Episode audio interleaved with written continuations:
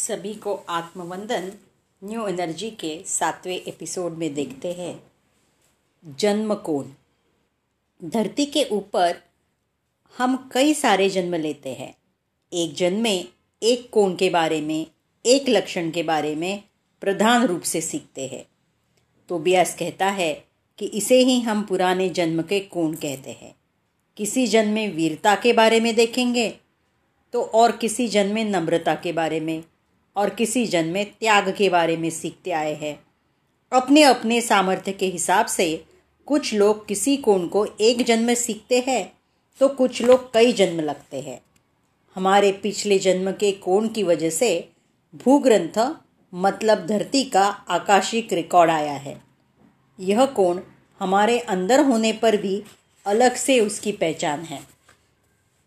धरती पर सारे जन्म के विद्या काल में जो हमें सीखना चाहिए, वह सब सीखते आए हैं। हर जन्म में पैदा होने से लेकर मरने तक कई तरह के विचार करते आए हैं।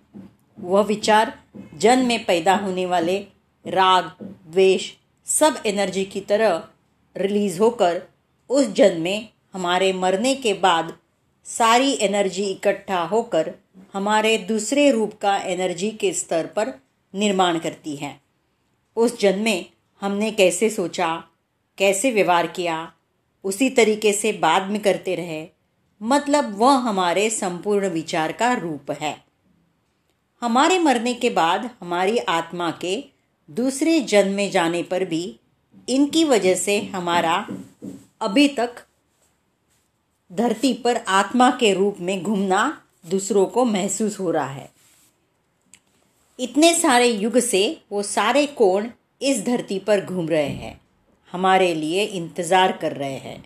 यहाँ पर हमें एक और बात के बारे में बताना है। कुछ आत्माएँ एक टोली बनकर, एक परिवार की तरह इकट्ठा होकर एक वंश में पैदा होती है। यह साधारण रूप से होता है।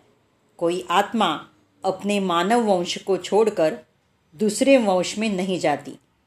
समय के हिसाब से उस वंश को जो पाठ सीखने के लिए अनुकूल है, उसके हिसाब से उन आत्माओं का विकास होता रहता है।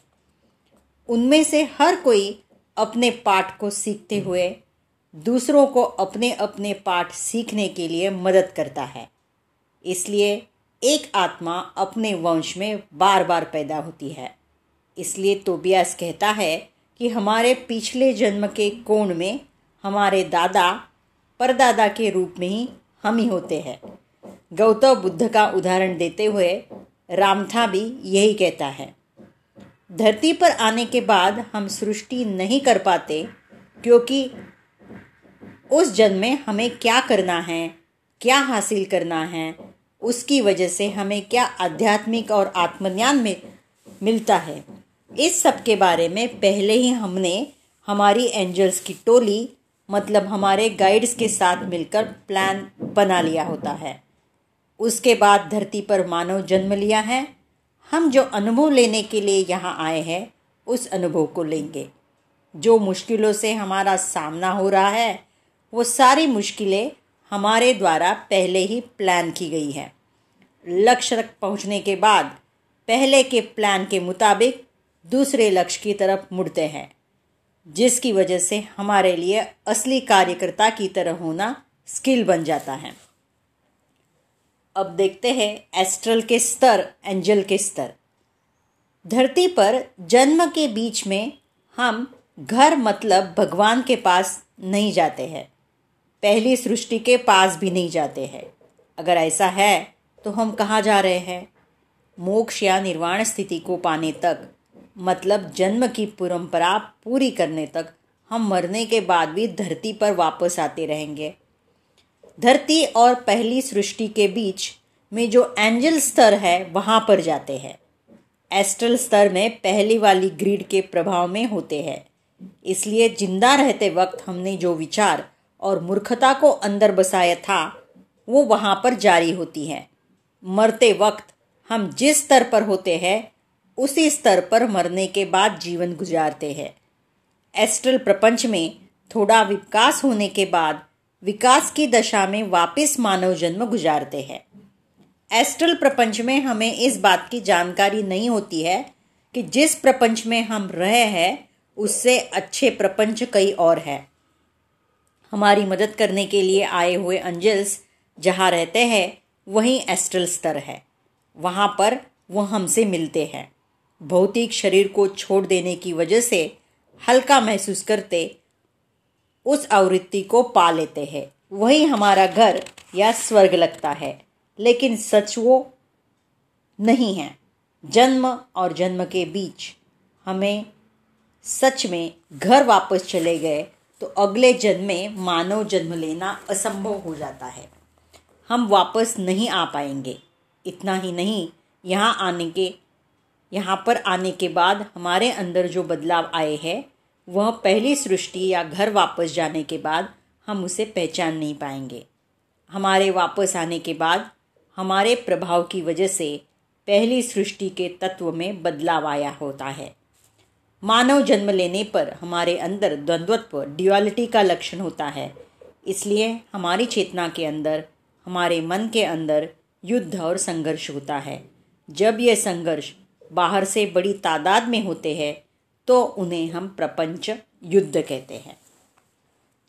अब देखते हैं हमारे नाम। मानव जन्म लेना शुरू करने के बाद हमारे हर जन्म में नया नाम होता है। लेकिन धरती पर आने से पहले आत्मा के रूप में शाश्वत जीवन बिताने वाली स्थिति में हमसे हर किसी का एक नाम ही था। उस तरफ़ वाले हमारे बारे में बात करने की आवश्यकता आने पर हमारे बारे में उस नाम से ही बात करते थे। हमारा जो शाश्वत नाम है, उसके बारे में हमें पता नहीं है।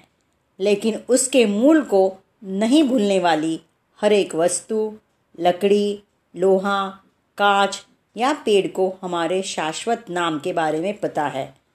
तोबियास को चैनल करने वाले जाफरी हॉफ को तोबियास कौलद्र के नाम से पुकारता है। पता नहीं, शायद वह जाफरी का शाश्वत नाम हो सकता है। अभी नया चैप्टर देखते हैं। इस बीच में, अब तक कहानी यह है, इस बीच में मतलब लगभग 2500 वर्ष पहले प्रांत में नई तरह की तैयारियाँ शुरू हुई। अभी देखते हैं उस तरफ़ की तैयारियाँ। कुछ 2500 वर्ष बाद धरती पर बहुत बदलाव की सूचना पैदा हुई। उन बदलाव का सामना मानव अकेले नहीं कर पाते। इसलिए उस तरफ़ के लोगों ने महसूस किया कि उनकी मदद की ज़रूरत होगी। ऐसा सोचकर उन्होंने तैयारियाँ शुरू की। जिनकी दक्षता है उनको चुनकर उन्होंने अपनी तरफ़ इकट्ठा करने का सोचा। उस तरह उनकी टोली में शामिल करने के लिए थोड़े परिपक्व मानव उनकी नज़र में आए। ऐसे लोगों में से एक है तोबियास। उस वक्त में धरती पर अगला जन्म लेने वाला तोबियास आजीवन कारावास की सजा काट रहा था। जब वह प्रमोदन की स्थिति में था तो एक देवदूत ने उसके पास आकर इस विषय को बताकर उस तरफ़ आने के लिए पूछा। सिर्फ़ पूछा, आने की आज्ञा नहीं दी। तो भी ने स्वीकार किया और उस तरफ़ चला गया। तब से वह वहीं पर रहकर मानवता पर गौर कर रहा है। उस तरफ़ से उसके संदेशों को इस तरफ़ स्वीकार करके सब तक पहुँचाने वाला एक इंसान उसको चाहिए था। इसलिए तोबियास जन्म में योग्य पुत्र की तरह रहने वाले छोटे तोबियास को उस तरफ़ रहने के लिए समझौता करवाया गया। वो छोटा तोबियास जन्म परंपरा में प्रस्तुत अमेरिका में जाफरी हॉफ के रूप में जीवित है। अभी देखते हैं धरती पर तैयारियाँ। इस तरह ऊपर के कंपन स्तर पर तैयारियाँ शुरू हुई, जब आत्माओं से पूछा गया कि 2000 वर्ष बाद धरती पर कुछ बदलाव आने वाले हैं। उस समय आप धरती पर रहकर अपनी एनर्जी बांट सकते हैं। कुछ आत्माओं ने खुशी से अंगीकार किया हम साहस प्रिय है। अब से हज़ार साल तक पैदा होते हुए अपनी एनर्जी से मदद करेंगे। इस तरह चेतना की स्थायी पर समझौते और अंगीकार होने के बाद उसका प्रभाव हमारे भौतिक जन्म में बदलाव का कारण बना। चलो, देखते हैं वह कहानी कैसे हुई। ज्ञान तृष्णा। ज्ञान तृष्णा। इस बीच किसी जन्म में कितने जन्म पहले था, वो हमें याद भी नहीं है। मैं कौन हूँ? मेरे पिता कौन हैं? ऐसे प्रश्न हमारे मन में पैदा हुए। जो समाधान मिला, उससे हम संतुष्ट नहीं हुए। हमारे ग्रंथ और धर्म के अधिकारी से जो बातें सुनी, वो हमें संतुष्ट ना कर पाई। हमें ऐसा लगा कि कुछ तो छूट रहा है। उसे पता करने की कोशिश में हमने कदम रखे। कुछ है जिससे हमें जुड़ना चाहिए। समझ रहे थे, लेकिन वो क्या है? हमें पता नहीं चल रहा था। कई सारे धर्म में डूबकर, तैरने पर भी हमें इस विषय के बारे में नहीं पता चल रहा था। यह क्यों हो रहा था, इस बात को भी हम नहीं जान पा रहे थे।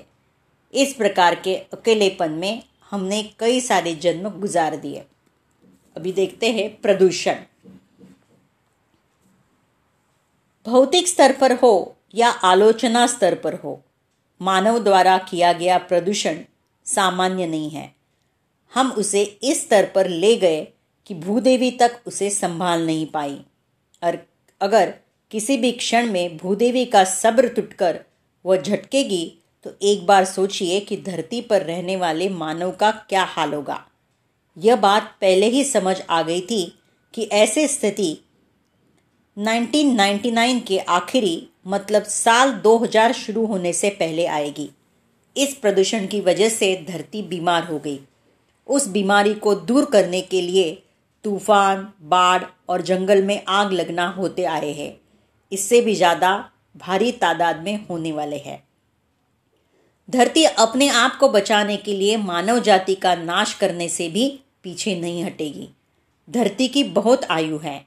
मानव जाति के पाप की वजह से अब वह बीमार पड़ गई है। लेकिन मानव जाति का नाश होना किसी को भी पसंद नहीं है। अब जो मानव जाति है, अगर उसका नाश हुआ तो फिर से तीसरी आयाम से नई मानव जाति की शुरुआत करनी पड़ेगी। अभी तक दो बार संपूर्ण तरीके से धरती पर मानव जाति का अंत हो चुका है। अब हम तीसरी मानव जाति हैं। इसका अंत करना ही हम सबकी कोशिश है, और हम ऐसा कर कर पाएँगे, यह विश्वास भी है। हज़ार साल पहले भी हम धरती पर पैदा हुए थे। जैसे अब हो रहा है, ठीक वैसे ही। तब हमारे बीच से कुछ लोग एक जगह भौतिक रूप से इकट्ठा हुए। बाकी के लोग दिल से एनर्जी के साथ कनेक्ट हुए थे।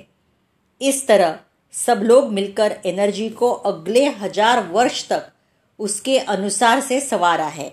इसलिए हम एनर्जी को हमारे जन्म द्वारा धरती पर लाए हैं। अब देखते हैं जन्म के लिए भीड़ भाड़ 1940 दशक में उत्तर में 1950 1960 दशक लाइट वर्कर्स धरती की मदद करने के लिए उत्साहित हुए। इसलिए उस दिन दशा में किसी ना किसी दशक में पैदा होने के लिए ठान लिया। हम इस विश्वास से धरती पर आने के लिए राज़ी हुए कि अगर उसके आगे धरती बची रही तो हम भी रहेंगे। अगर धरती का नाश हो जाएगा तो फ़िल्म के बीच में प्रोजेक्टर खराब हो गया है, समझकर वापस आएँगे। लेकिन उन तीन दशक में कुछ भी नहीं हुआ। उस समय धरती पर पैदा होने के लिए उस तरफ़ लाइन में लगकर आए थे। अपने पसंदीदा हीरो के पहले दिन का पहला टिकट लेने के लिए लाइन में खड़े होने जैसा। युद्ध की वजह से धरती की एनर्जी कम हो गई। धरती पर रोज रोज तैयार हो रहे बम देखकर उस तरफ़ वाले तक डर गए। हर एक बम इंसानियत का अंत करने वाला है। सोचकर बहुत परेशान हुए। युद्ध तीव्र होते समय एक बार बम डालने के लिए एक इंसान तैयार हुआ।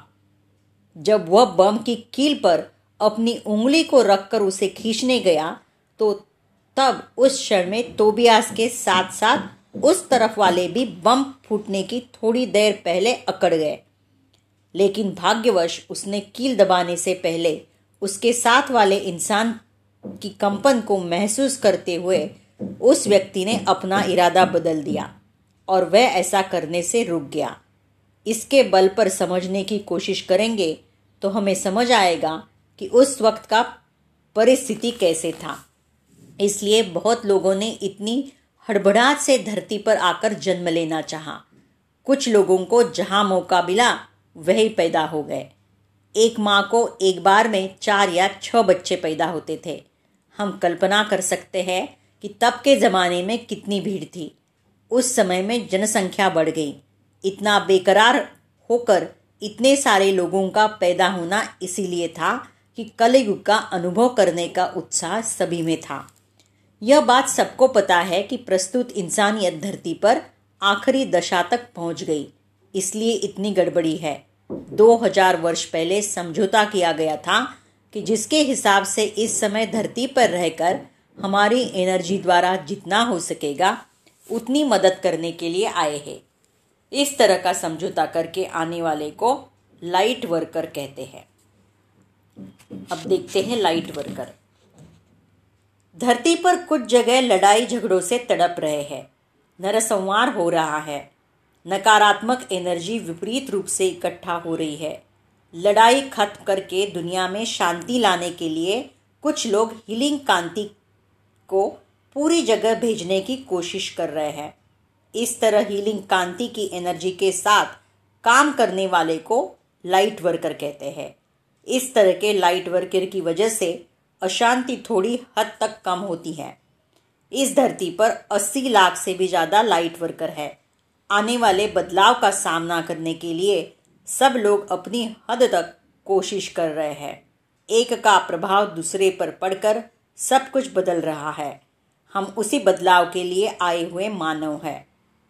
अब देखते हैं मानवों की अनुमति, जिसको हम हार्मोनिक कन्वर्जेंस कहते हैं। आध्यात्मिक रूप से हमारा विकास होने में 1987 का बहुत विशिष्ट स्थान है। उस समय में मानव जाति को उन्नत आध्यात्मिक स्तर पर बहुत ऊँचे स्थान पर ले जाया गया है। चलिए देखते हैं वह कैसे हुआ। हमारे ग्रह सौरमंडल और विश्व की रक्षा करने वाला गैलेक्टिक फेडरेशन, यानी विश्व संघ। उस फेडरेशन के लोग हर वक्त हमारे ऊपर नज़र रखते हैं। जैसे मैंने कहा था इंटेंसिव केयर यूनिट के बारे में। इसलिए जब जब वह हमारी एनर्जी को नापते रहते हैं, जैसे आईसीयू में रहने वाले मरीज़ के टेम्परेचर को चेक किया जाता है, उसी तरह। नाप का मतलब है लंबाई, चौड़ाई और वज़न नहीं है। हमारे अंदर आध्यात्मिकता का परिमाण कितना है, कौन सी स्थायी में है, इसके बारे में नाप लेते हैं। दूध में पानी कितने परिमाण में मिलाया गया है, यह जानने जैसा। हमारे अंदर के अंधेरे और उजाले के वज़न को नापा जाता है। इस तरह के नाप कई बार लिए गए हैं। यह हमारी आदत बन चुकी है। लेकिन अज्ञान की वजह से कितना भी खाने पर जैसे पेट खाली हो जाता है, उसी तरह जागरूक अवस्था में हम हर बार यह भूलते रहते हैं। 1987 में धरती के आध्यात्मिक रूप से विकास होने के लिए हमारी अनुमति ली गई। उनका हमसे यह पूछने के पीछे बहुत सी बातें छुपी हुई थी। इस सारे संसार में कहीं पर ना होने वाले लक्षण धरती पर है। हमें चुनने की स्वेच्छा है। परमात्मा के हमारे सामने आने पर भी हमें तुम्हारी ज़रूरत नहीं है। कहने की स्वेच्छा हमें है। धरती की चेतना हमारी चेतना से जुड़ी हुई है, क्योंकि हमारी चेतना को ही हमने शुरुआत में धरती से बांटा है। हमारे स्वीकार करने से ही भूदेवी के अंदर चेतना का भाग विकास के लिए तैयार होगा। नहीं तो नहीं होगा। आगे की कंपन दिशा में नहीं जा सकता। इसलिए धरती का विकास हमारे हाथों में है। रंगमंच सिद्ध होने पर भी, हमारे मानने पर ही कुछ भी हो सकता है।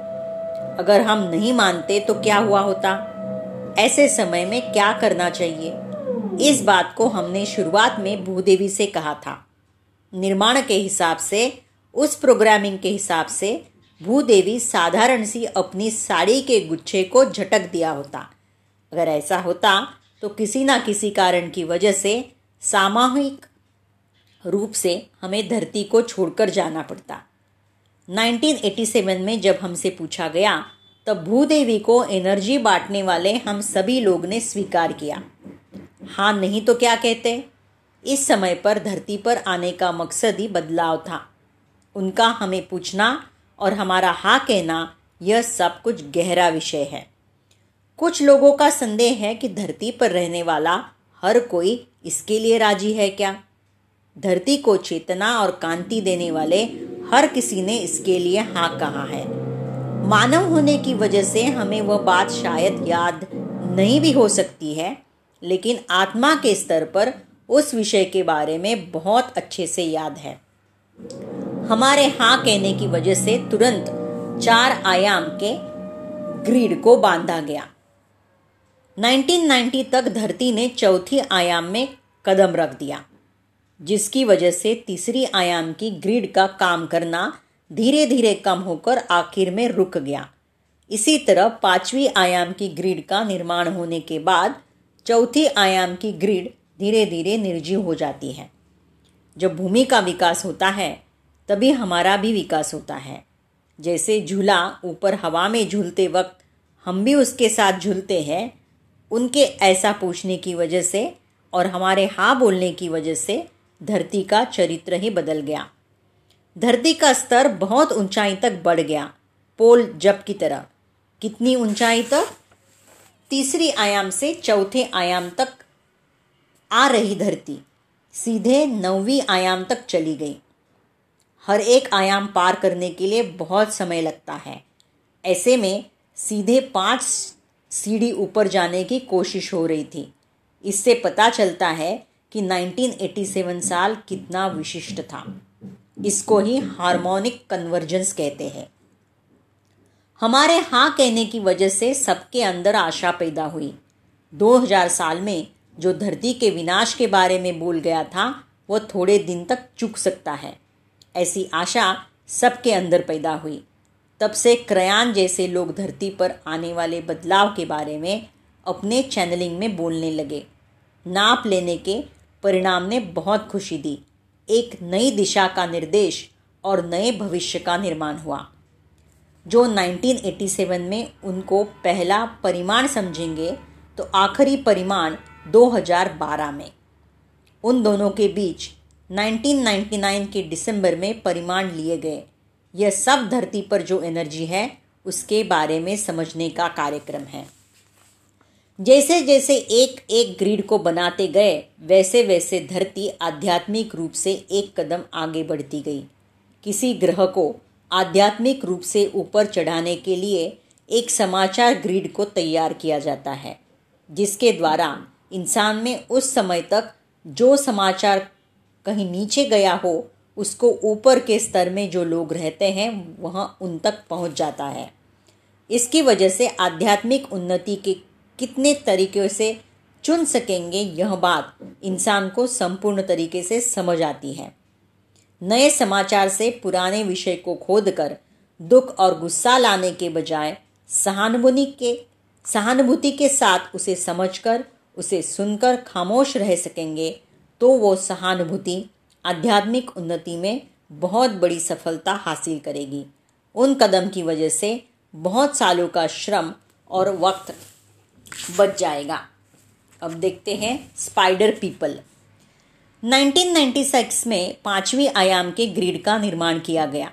एक ग्रिड को तैयार करने के लिए एक समय में एक लाख चौबेचालीस हज़ार लोगों को बनाए जाने वाले ग्रिड के अनुकूल संकल्प करना चाहिए। तभी ग्रिड तैयार होगी। 1994-1996 में कुछ लोग जागरूक हुए। यह लोग अपने आप धीरे धीरे जागरूक होते हुए आखिरी में होने वाली जागृति के लिए रास्ता बनाने वाले थे, जिनमें स्पाइडर पीपल नामक लोग थे। यह स्पाइडर पीपल एक ग्रह की जाति है। उन्होंने महान सांकेतिक विज्ञान जाति की तरह गैलेक्सी में बहुत नाम कमाया है। इस समय मानव जाति ने अपने लक्ष्य पाने के लिए निश्चय किए। हमारे भले के लिए मेहनत करने वाले ऊपर के लोग स्पाइडर पीपल ने धरती पर पैदा होकर अपनी वेब टेक्नोलॉजी का उपयोग करके जो पुराना समाचार था, उसे बाहर निकालकर मानव तक पहुँचाने के लिए विनंती की थी। किसी भी अपेक्षा के बिना कोई भी उसी काम को नहीं करना चाहता था। इसलिए इस स्पाइडर पीपल को किसी ना किसी चीज़ की अपेक्षा दिखानी पड़ी। इसलिए उनको यह बताकर, बोलकर आशा दिलाई गई कि आखिर में इमोशनल क्लियरिंग मतलब कर्म का प्रशालन होगा। तरह तरह के गैलेक्सी में जन्म लेकर जो कर्म इकट्ठा किया गया है, उसका प्रक्षालन करने के लिए उन्होंने धरती पर पैदा होकर यहाँ के वातावरण के मुताबिक बहुत सारे जन्म लिए हैं। वह द्वंद्वत्व में कर्म का निर्माण होने पर भी चिंता के बिना थे। वैसे भी आखिर में इस कर्म को मिटा दिया जाएगा। इसलिए वह यह सब कर रहे थे। अब कहानी आखिर तक आ गई है। इसलिए उनकी वेब टेक्नोलॉजी का यहाँ प्रवेश करने का समय आ गया है। इसलिए इस बार धरती पर जन्म लेते वक्त उस वेब का निर्माण करने वाले सामर्थ्य को अपने अंदर हमेशा के लिए जागरूक करके पैदा हुए। इंटरनेट। इसका पैदा होना 1960 दशक से शुरू हुआ। मानव के अंदर नीचे के आधार चक्रों से संबंधित इमोशनल पुनः एकता को हासिल करने का समय यही है। सिर्फ़ नीचे के आधार चक्रों में या ऊपर के आधार चक्रों में ही एक्टिवेट होना काफ़ी नहीं है। सारे आधार चक्र को एक्टिवेट करने की ज़रूरत है। तभी हमारे मन के अंदर संपूर्णता का निर्माण होगा। तभी हम सब लोग ऊपर के स्तर पर जाकर वहाँ पर काम कर पाएँगे। यह सब कर्म के प्रक्षालन की वजह से ही हो सकता है। इस समय में कर्म प्रक्षालन की आशा की वजह से वह हमें सारा समाचार देने वाले वेब का निर्माण किया। वही वर्ल्ड वाइड वेब या इंटरनेट है। इसकी वजह से जो चाहते हैं, वो समाचार यहाँ मिलता है। इतना ही नहीं विविध जगह में रहने वाले सारे विषय जान सकते हैं और मिलकर काम कर सकते हैं। अब देखते हैं कर्म प्रक्षालन। 1996 टू 2001 के बीच में काल में हमारी कर्म की शुद्धि के द्वारा और ज़्यादा अच्छे टेम्पलेट को तैयार करने में, हमारी सहायता करने में उस तरफ़ के लोग व्यस्त हो गए।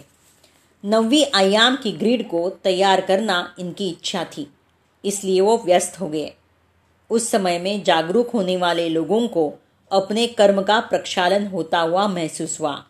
इस प्रकार उनके शरीर में लक्षण और भावनाएँ ठीक दिखाई दी।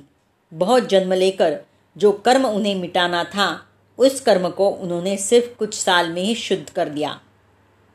इतने सारे जन्म के कर्म कुछ दिनों में मिटने पर उनके अंदर की चेतना में बहुत बदलाव आया। बड़ा कदम उठाकर बहुत ऊँचे स्थान पर जाने लगे। एक बार में इतने ऊँचे स्थान पर चले गए कि सिक्स सेवन और एट आयाम की ग्रिड को तैयार करने की ज़रूरत ही नहीं पड़ी। सीधा नौवीं आयाम में जाने की जितनी वृद्धि हो गई, इसका मतलब था कि बड़ा बदलाव होने वाला है। अब देखते मध्यम नापन। 1999 दिसंबर 13 के दिन आत्मा के स्थायी ने हमसे पूछा गया, हम कौन सा मार्ग लेने वाले हैं? सबको पूछा गया कि न्यू एनर्जी में जाओगे या ओल्ड एनर्जी में रह जाओगे? नई सृष्टि के लिए एनर्जी का निर्माण करने के लिए यह सफ़र है। जो तैयार थे वह न्यू एनर्जी में गए और जो तैयार नहीं थे, वो ओल्ड एनर्जी में ही रह गए। साधारण रूप से सारी धरती के नाप लिया गया। इसी तरह हर एक इंसान को अलग से चुना गया। इतने भारी स्तर पर हमसे इतना काम करवाया जा रहा था, लेकिन हमें इस बात की जानकारी तक नहीं थी। हमारा सारा ध्यान बदलते हुए कैलेंडर के ऊपर वाई टू के समस्या के ऊपर देखकर उस तरफ़ वाले हंस रहे थे। तो ब्यास कहता है कि इस तरह हमारा ध्यान दूसरी चीज़ों पर होना भी अच्छा ही था, क्योंकि नापने का कार्यक्रम शांति और खामोशी से हो गया। इस बीच में परिमाण लेने का कारण यह था कि 1987 से लेकर 2012 तक एनर्जी के विकास में बदलाव आए थे। वह बदलाव जैसे हम समझ रहे थे वैसे थे या बदल गए थे, इसे चेक करने के लिए भी था। पुरानी भविष्यवाणी के अनुसार 1999 में धरती का विनाश हो जाना चाहिए था। मतलब मानव जाति खत्म हो जानी चाहिए थी। अगर ऐसा हुआ होता तो बाकी के बचे हुए मानवों का आगे का निर्णय लेने के लिए नाप लेने की ज़रूरत थी।